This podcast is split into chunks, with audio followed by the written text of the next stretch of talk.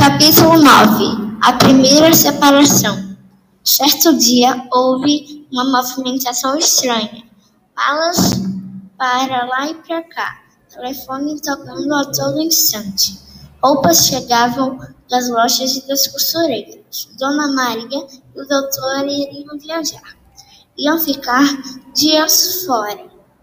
Depois desse tempo, Samba ouviu a buzina do carro do doutor e dizia e, e viu o, o portão abrindo. Samba ficou feliz da vida.